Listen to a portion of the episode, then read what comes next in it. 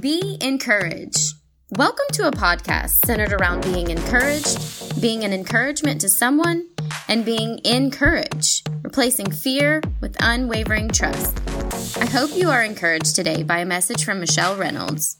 No matter what phase you are in in life, you can be encouraged in Christ. Hi, you guys. So today's podcast is coming out pretty late because I really just didn't know what words to say each time I sat down to do this recording or to try to express what it is I felt like God had showed me through the scripture that I read, it's like I stumbled because I didn't know how to really express my thoughts or what I was thinking about um, this chapter. And like I say, I didn't want to force it and try to put out a podcast just because I said, oh, well, every Monday at this time I'm going to do it because I always want to make sure that what I'm sharing is what God wants me to share. So this podcast is coming out pretty late, but nevertheless, I have the words now. We're going to be in Genesis chapter 22. And when I first opened my Bible and went to this chapter, because today is my day, or Sunday was my day to seek God for obedience and how to be obedient to Him and, and to really just live a life of obedience. And just so happened the chapter that I was on for the that topic or that focus was Genesis chapter 22 and the title of this chapter is called Abraham's faith tested. And when I saw the title, I was immediately excited and overjoyed because I have heard this story several times, so I know the story, but I had never really read it for myself to see what is it that God was saying to me. So when I saw that that's what it was, oh, I grabbed my pen and I was full of excitement to really just write down what it is that God was saying to me. So today we're going to read through every verse of this chapter and I just kind of want to express to you my thoughts and what God shared with me, and I pray that it helps you um, because it definitely was encouraging for me. So, we're, again, we're in Genesis chapter 22, and we're going to read every verse. Starting with verse 1, it says, Sometime later, God tested Abraham's faith. Abraham, God called. Yes, he replied, Here I am. And as soon as I read that, I underlined it. What I thought about this is that Abraham was here I am. He wasn't anywhere else. He was right where he needed to be in order to hear God calling him. So that's my prayer. I want to always be in the place where I can hear God call my name. Verse 2 it says, Take your son, your only son, yes, Isaac, whom you love so much, and go to the land of Moriah. Go and sacrifice him as a burnt offering on one of the mountains which I will show you. And after I read that, I wrote here on the margin on the side was God is always clear with what he says. He made sure that he was very clear to Isaac on take your son. Yes, your only son, Isaac, whom you love so much. But then at the end of verse Two, he also says, which I will show you. And that just made it clear for me that when God gives me instructions and he gives me clear directions to follow, I need to be obedient to those things, but I need to also look for what else he's going to show me. So that was just mind blowing for me already, just in the first two verses. So then let's go down. We're going to read verse 3 through um, 5. And it says, The next morning, Abraham got up early he saddled his donkey and took two of his servants with him, along with his son Isaac. Then he chopped wood for a fire for a burnt offering and set out for the place God had told him about.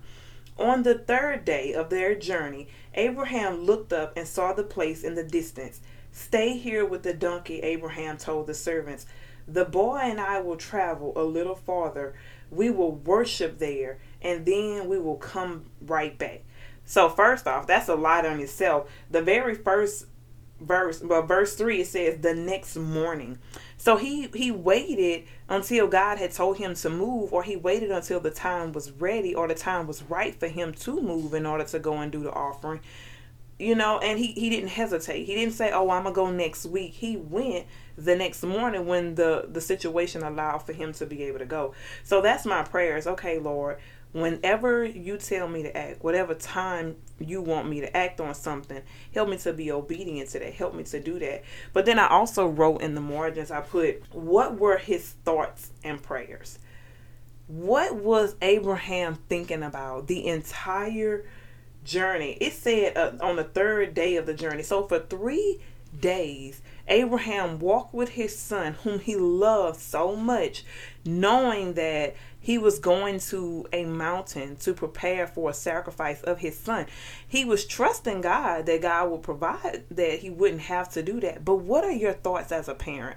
You think about your your child, the one that God has blessed you with, the one that you love so dearly could you imagine having to walk with that child for three days and talk to that child and and nurture that child and then to have to go and, and sacrifice them what are your thoughts what as a parent are you thinking about you know so the final part of that said in verse 5 it says we will worship there and then we will come right back. So him being obedient to God, him going and preparing this sacrifice was a form of worship. And I, I always ask God, Lord, help me to be a true worshiper. Like really help me to understand what it means to worship you because we can get so wrapped up in this idea of okay, I'm just going to sing songs and that's worshiping God. When really and truly everything about our being, everything about our existence is meant to worship God. So for Abraham, him going up on this mountain with his child was a form of worship. They were going and worship God. You know, that really just hit home for me. Verse 6, it says, So Abraham placed the wood for the burnt offering on Isaac's shoulders, while he himself carried the fire and the knife. As the two of them walked on together, Isaac turned to Abraham and said, Father, yes, my son, Abraham replied, We have the fire and the wood. The boy said, But where is the sheep for the burnt offering? And what I put here was that they both had faith in their fathers. Isaac was trusting his father Abraham. He was trusting that his father had the best intentions for him. He was going and doing whatever his father said, just like Abraham was doing with God. They both had faith in their fathers. And it really just made me think about how we get this construed or this wrong idea or concept of what a father figure is like because we didn't have a perfect father, a physical father, earthly father.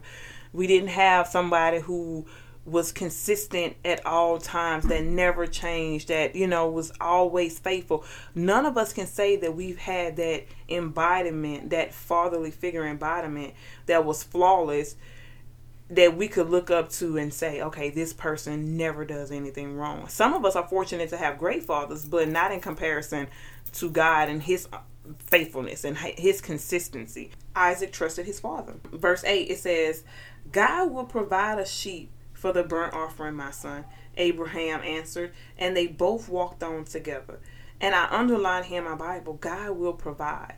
So no matter what it is that I need, God will provide. And I'm trusting that if he's calling me to do something, if he's telling me to be obedient, he has promises for me that I know he have and he's calling me to act on those things, then I have to trust that he's going to provide the things that I need for what he's called me to be obedient to. And I just need to walk on in that. I need to walk with whoever he has me walk with through that. Verse 9 through 11, it says, when they arrived at the place where God had told him to go, Abraham built an altar and arranged the wood on it. Then he tied his son Isaac and laid him on the altar on top of the wood. What was Isaac doing? Was Isaac wrestling with his father? Was he trying to get away? What was Isaac doing? Was he really just laying there being obedient? Imagine your child right now. would you think that your child would allow you to tie them up lay them on an altar that they know is going to be set on fire and not scramble, not run away, not resist you. It is bizarre to think that it will be anything other than a confrontation or other than wrestling going on. It just doesn't it's it's not logical. It's outside of the limits of our understanding. It pushes our understanding of ourselves and our understanding of God, you know, and it really made me think about laying my child on that altar or laying, you know, thinking about doing something that goes against what God promised me or goes against the idea of the, what the understanding that I know of God, would I still obey Him? Would I still trust Him even though it seemed like He's working against me? Even though I know what He's promised me, when His actions seem like they're going against what I know to be true, am I still going to be obedient to him? Or are you still going to be obedient to him? And I'm thinking about Isaac. Was Isaac, even though his father was looking like he was about to burn him, when even though he was being tied up, was he still looking to be obedient to his father, even though it didn't seem like his father was doing what was best for him? So I think about that in my own life, and I think that that's something that you should think about too. It seems like God is working against you, and it seems like He's going in a different direction from you. Are you still willing to be obedient to Him? Are you still willing to lay down at the altar for Him? So let's go back and get back into the verses, verse 12. Uh, but before I do, I wanted to say this too that it just seems crazy it seems so crazy to me that Abraham would actually go through with it. Goes beyond our understanding. So I really wanted you to let that sink in. Really think about one of your own children and think about the cost of that. Verse 10. And Abraham picked up the knife to kill his son as a sacrifice. At that moment, the angel of the Lord called to him from heaven, Abraham, Abraham. And when I thought about that, it's like, do I pay attention for when I hear God's voice? Do I pay attention for my name to be called? Because I know He speaks to me. I know He's calling my name, but am I in a place where I can hear Him? And I pay, am I paying attention to Him? What if Abraham wouldn't have been paying attention for the sound of the angel? What if he wouldn't have been paying attention to hear from God? What if he wasn't expecting to hear from God? He would have sacrificed his son on that altar. Verse 12 it says, Don't lay a hand on the boy, the angel said. Do not hurt him in any way, for now I know that you truly fear God. You have not withheld from me even your son, your only son. I'm perplexed because I love, I love God. I love serving him. I love being in relationship with him. But I know for a fact that my faith is not mature. It hasn't matured to the point of saying, I'm not emotionally attached to my children. I'm not. I know that. Jayla asked me today. She said, "Mama, what are your three greatest fears? What are your three greatest fears in the world?" And I told her, one is that her, my son, and my husband will be taken away from me and I would have to deal with the loss of them not being here. And when I told her that, explained to her that I trust God enough to know that anything anything that I go through in this world, he can help me and heal me from it. He can guide me and protect me through it. I trust him to know that no matter what happens in my life, he is still faithful and consistent. But like I explained to her, that's one of those things that I know I would really have to lean and depend on him to get through because I would never be I couldn't do that in my own strength. That would be that's my greatest fear. I also told her that my fear would be not being in my right mind, not being able to think for myself, and then also the fear of um, not having anyone to love me and care for me as I deteriorate, as I get older. I'm sitting here and I'm thinking about what this has to be Abraham's fear to lose his child who God told him he was going to build his descendants through. He was going to richly bless him through. I know that it had to be a fear for Abraham to not have his child with him. Don't lay a hand on the boy, the angel said. Do not hurt him in any way. For now I know that you truly fear God. You have not withheld from me even your son, your only son. So that's my prayer now. My prayer is that Lord, you help me to not withhold anything from you, to trust you with every area of my life, to trust you with all things in my life, to be able to really know that no matter what I go through, you're going to provide. You know, you're going to be there. Okay, verse 13. Then Abraham looked up and saw a ram caught by its horns in a thicket. So he took the ram and sacrificed it as a burnt offering in place of his son. Abraham named the place Yahweh Yireh, which means the Lord will provide. To this day, people still use the name as a proverb.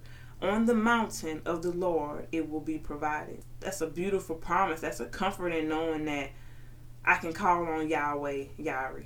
and he will provide for them. Verse 15 Then the angel of the Lord called again to Abraham from heaven. This is what the Lord says Because you have obeyed me and have not withheld your son, your only son, I swear by my own name that I will certainly bless you. I will multiply your descendants beyond number. Like the stars in the sky and the land, the sand on the seashore, your descendants will conquer the cities of their enemies and through your descendants all the nations of the earth will be blessed all because you have obeyed me jesus i want my i want my obedience to be tied to the blessings of nation. I pray that my obedience to god will bless other people. Beautiful promise from god to know that when we're obedient to him more people are blessed as a result. Nations are blessed because we obey him. That's breathtaking Okay, then it says in verse 19, then they returned to the servants and traveled back to Beersheba where Abraham continued to live.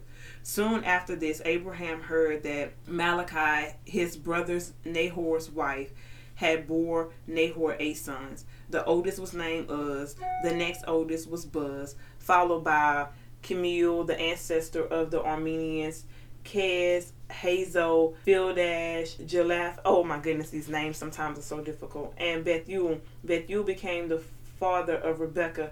In addition to this eight sons from Milcah, Nahor had four other children from his concubine Rima. Their names were Tabitha, Gaham, Tahash, and Micaiah. Y'all, so reading the Old Testament is always the hardest for me because of the names. I get so distracted on being able to pronounce them right that it just it blows my mind. But anyway, I digress. One thing that I took took from all of this is that God wanted Abraham to sacrifice his own son but it was it wasn't about sacrificing his son. It was about sacrificing his own will. It was about him surrendering to god.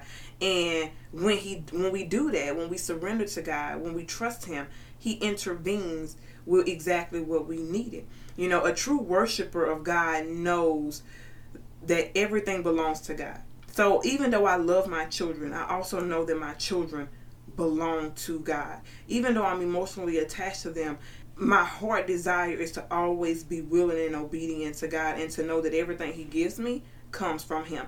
It all comes from God and must therefore be acknowledged as God's possession. So, a true worshiper, so when I think about worship, a true worshiper holds nothing back but obediently gives God what He asks, trusting that God will provide for all our needs and then discovering through experience that God always does so. That's the truth. Like, no matter how often I step out and say, okay, Lord, I'm going to be obedient to you, no matter how fearful I am that something is not going to line up or this is going to go like this, or I'm thinking through all these what if questions, God has never not been faithful. He has always been consistent. And I love the fact that I know that He always will be. He always will be. He will always provide. So I, again, I pray, Lord, help me to be a true worshiper. Help me to willingly surrender my own will to you. Help me to surrender to you and allow you to intervene on my behalf. Help me to give you back everything that you have given me because I don't want to hold nothing back from God. I want to be a true worshiper of God. So I, as I sit back and I think about this and as I get ready to close, do do you personally see God as your provider? Whether that's for intangible things or for tangible things, whatever it is that you stand in need of. If you need peace, do you see God as the provider of peace? Do you see Christ as the provider of um, health? Whatever it is that you stand in need of, do you see God? Do you see Jesus as your provider? If you don't, I invite you to try him. I invite you to allow him surrender that aspect of your life and he will be faithful he will be faithful, including with your salvation. If you have not accepted Jesus Christ as your Lord and Savior, if you do not know Him, I'm not saying know of Him because a lot of people know of Jesus, but if you do not know Him, I am pleading with you to give Him a try because He's worth it. It is worth it.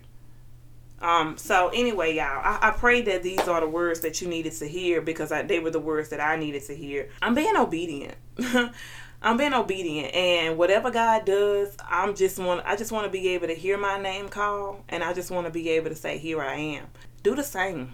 Do the same. Um, let me go ahead and pray for us, okay? Father God, thank you so much for just blessing me with this opportunity to come and spend time in your presence, Father God. I pray that everything I said was pleasing to you. Lord, I pray that nothing comes from this podcast except for what you would have it to be. I pray that every person that hears this message will be blessed as a result. I pray most of all, Father God, that we would have the courage to be obedient. In spite of our fears, in spite of our circumstances, Father God, we would step out and be obedient to you and see and, and receive the blessing, Father God, that comes from that obedience. And pray that those who are affected by our obedience are blessed. Lord, again, I just thank you for being exactly who you are. And I just thank you for loving me. Lord, thank you so much that you sacrificed your son, your only son. Yes, Jesus, Father God, whom you love so much. Thank you for laying down your son's life so that way we may have life. Thank you that he was the answer to all our problems, Father God. Lord, help us to really understand the depth of that and always have a fear in our hearts for you, God. In Jesus' name I pray. Thanks for listening. We hope this message encourages you today. Please share and come back next week for another episode of Be Encouraged.